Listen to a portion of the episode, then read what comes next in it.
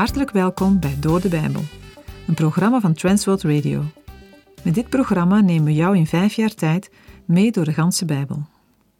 De tweede helft van het boek Nehemia laat een samenhang zien tussen de onderwerpen uit Ezra en Nehemia. De thema's stad, volk en tempel komen telkens terug. In hoofdstuk 7 hebben we de vorige keer nagedacht over de bewaking van de stad en de bevolkingslijst.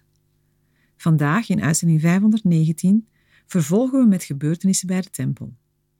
Voor het verband kijken we nog even kort terug naar de vorige uitzending. Als de muur klaar is en de poorten deuren hebben, stelt Nehemia poortwachters, zangers en levieten aan. De poortwachters waken over wie de stad binnenkomt. Dankzij deze bewakers kunnen anderen in de stad onbezorgd hun werk doen en zich daarop concentreren. Ook in de kerk hebben sommigen meer dan anderen de taak om te waken over wat en wie de gemeente binnenkomen. Dankzij deze wachters kunnen anderen zich richten op hun eigen taken. In de Bijbel zien we steeds weer hoe de dienst aan God het hele leven doortrekt. In één adem met de beveiliging worden de zangers genoemd. Lofzang voor God is ontzettend belangrijk. Daar mogen we tijd en mensen voor inzetten. God is het waard om aanbidding te krijgen. Het is een werk dat we niet moeten onderschatten. Nehemia benoemt vervolgens twee bestuurders over de stad. Kenmerkend voor deze mannen is hun betrouwbaarheid en hun ontzag voor God. Dat zijn eigenschappen die goede bestuurders nodig hebben. Dat iedereen zijn steentje moest bijdragen, blijkt als Nehemia zegt dat de inwoners van Jeruzalem de wacht moeten houden op het stuk muur bij hun eigen huis. Je zou het zo kunnen zeggen: er zijn wakers over de veiligheid van de gemeente, maar ieder gelovige is ook verantwoordelijk voor zijn eigen gezin. En daar is het nodig om te waken over wat er wel en niet binnenkomt.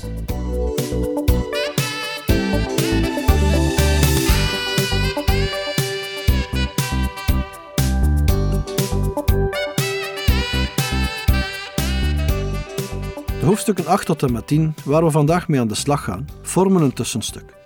Pas in hoofdstuk 11 wordt de draad weer opgepakt. Eerst gaat het volk door een moreel proces.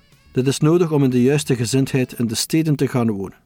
Het proces begint met het luisteren naar Gods woord, dat diep op het geweten inwerkt en tot heiliging leidt. Nehemia 8, versen 1 tot en met 3.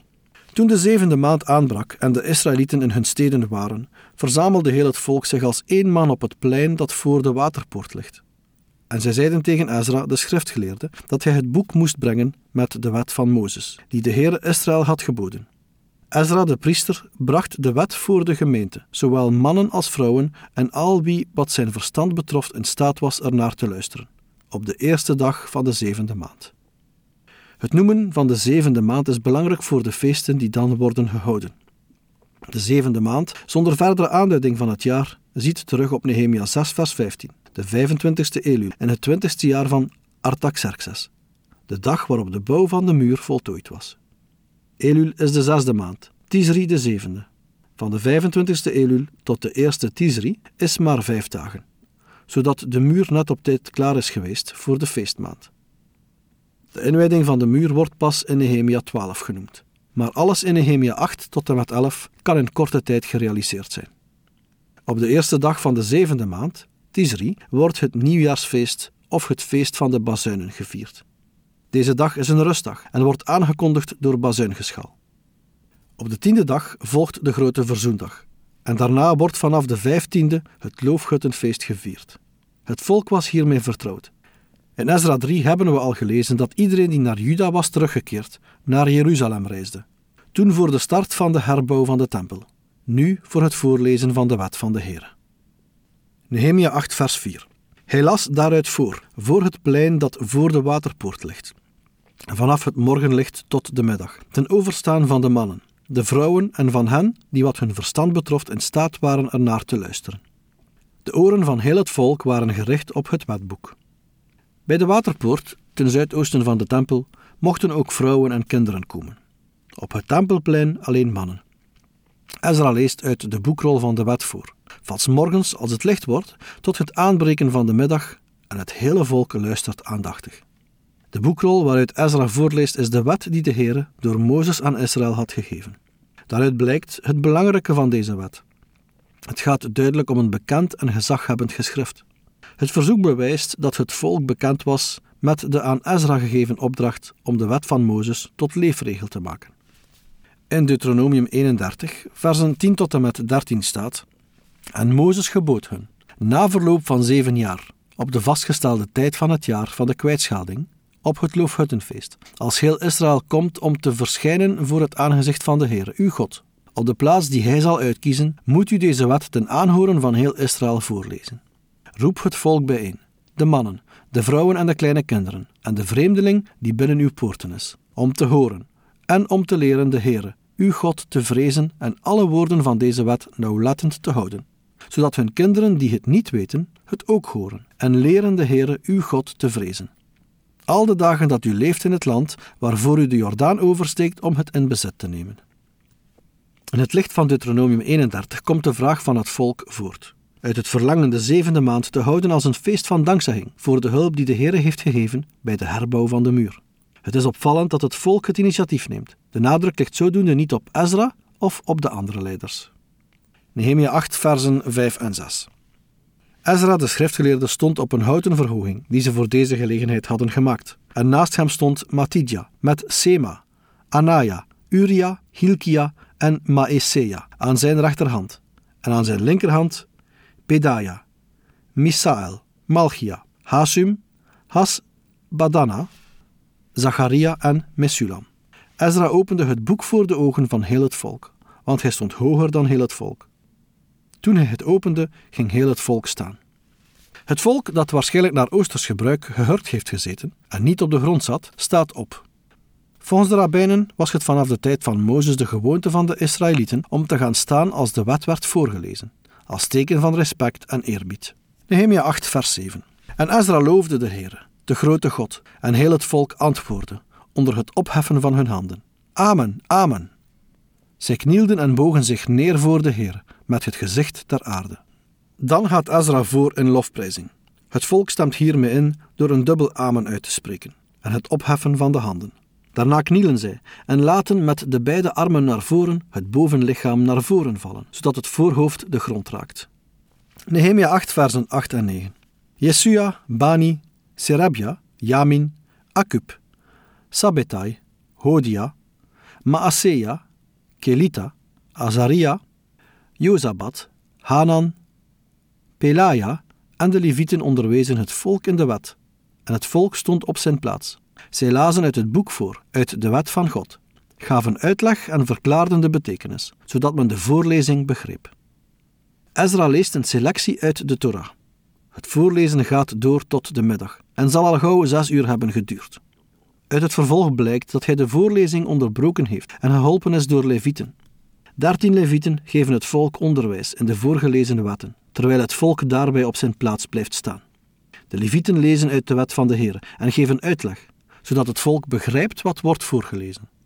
Dat is trouwens ook een belangrijk punt voor ons.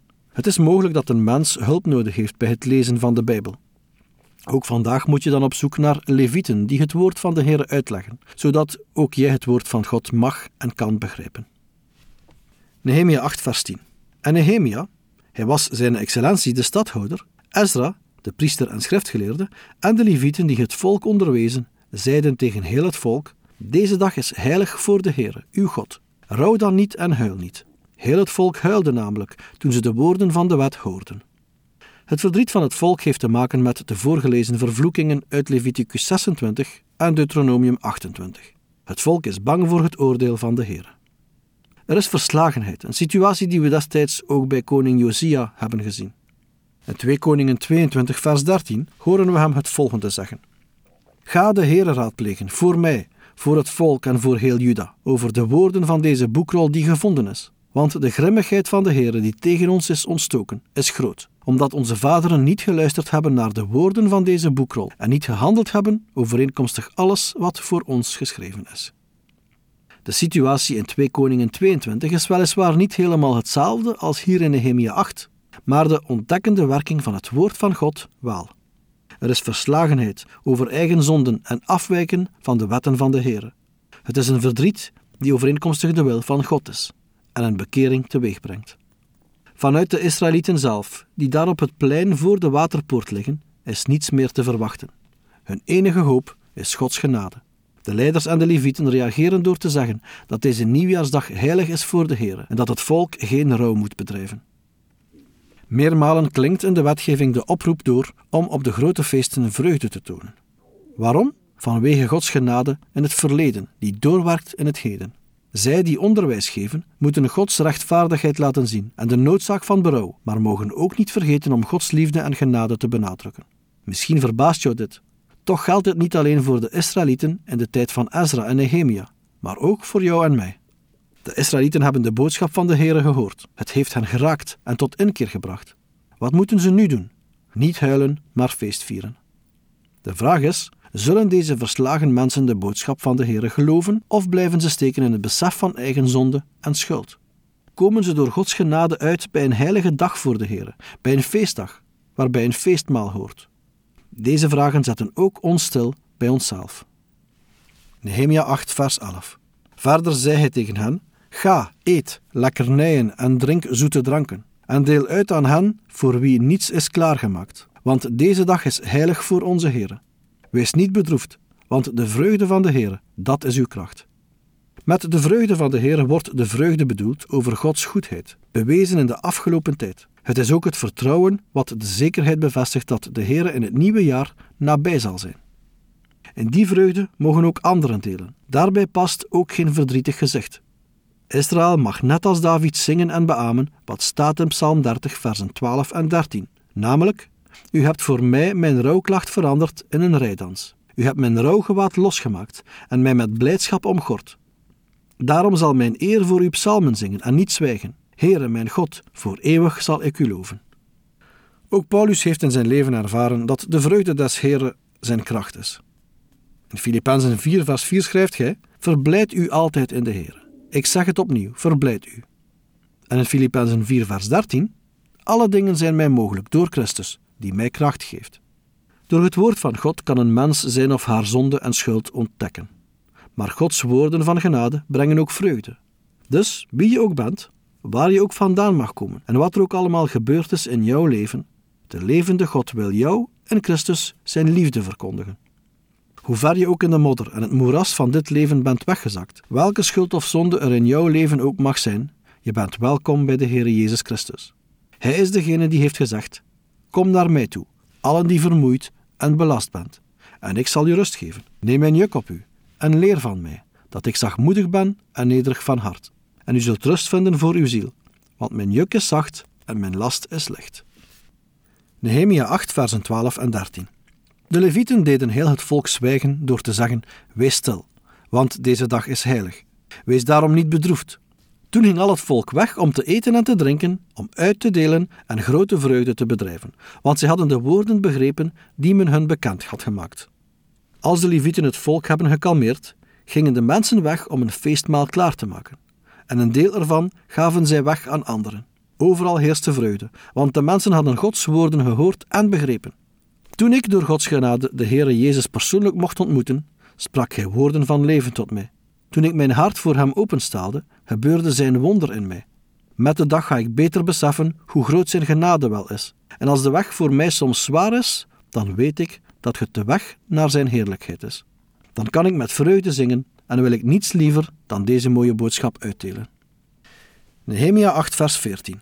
De volgende dag verzamelden zich de familiehoofden van heel het volk de priesters en de levieten bij Ezra, de schriftgeleerde, en dat om inzicht te krijgen in de woorden van de wet. Nadat het volk feest heeft gevierd en voor een groot deel weer naar huis is gegaan, komen de familiehoofden van het volk, de priesters en de levieten, bij de wetgeleerde Ezra bij elkaar, om de woorden van de wet nog verder te onderzoeken. Omdat de tweede dag geen feestdag was, hadden weinigen de tijd voor verdere studie van de wet. Maar de leiders van het volk nemen er deze keer de tijd voor en doen bewust onderzoek naar de wil van God. Het onderzoek van Gods woord is nooit alleen een zaak van theologen geweest. Nehemia 8, versen 15 tot en met 17. Zij vonden in de wet geschreven dat de Heere door de dienst van Mozes had geboden dat de Israëlieten in loofhutten zouden wonen tijdens het feest in de zevende maand, en dat zij het overal zouden doen horen en een boodschap zouden laten gaan door al hun steden en in Jeruzalem, en zouden zeggen: Ga naar buiten, naar de bergen, en breng loof van de olijfboom, loof van de olijfwilg, loof van de myrte, loof van de palmboom en loof van andere dichtbebladerde bomen, om loofhutten te maken overeenkomstig wat voorgeschreven is. Toen ging het volk erop uit en ze haalden loof en ze maakten loofhutten voor zichzelf, ieder op zijn dak, en in hun voorhoven en in de voorhoven van het huis van God, en op het plein van de waterpoort en op het plein van de Ephraimpoort. Tijdens de onderzoeken van Gods woord komen de familiehoofden, priesters en levieten tegen wat de wet voorschrijft over de viering van het Loofhuttenfeest.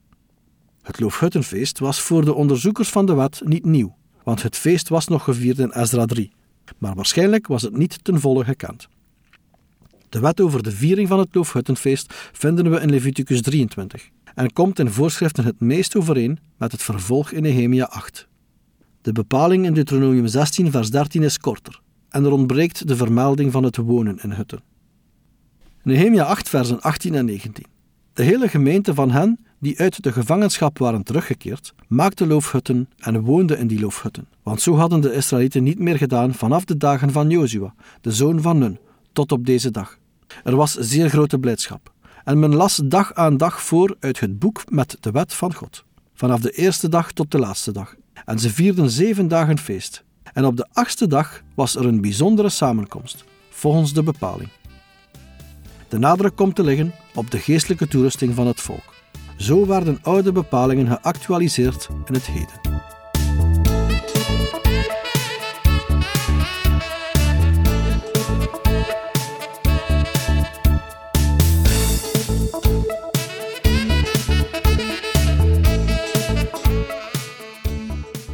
U heeft geluisterd naar Door de Bijbel, een programma waarin we in vijf jaar tijd de ganse Bijbel bespreken. De basis voor het programma is de Bijbelstudiereeks van Dr. Vernon McGee, Through the Bible. Deze werd in het Vlaams vertaald en bewerkt door Transworld Radio. U kan elke werkdag naar een nieuwe uitzending luisteren en u kan ook steeds voorbije uitzendingen opnieuw beluisteren of downloaden. Als u wilt reageren op deze uitzending of u heeft vragen, dan kunt u uiteraard contact met ons opnemen. U kan een e-mail sturen naar doordebijbel.twr.be. Verder kan u op onze site terecht, www.twr.be, voor meer info en het beluisteren van onze overige programma's. Dit programma werd gepresenteerd door Patrick Couchement en Anne Notenboom. Wij danken u voor het luisteren en graag tot een volgende keer.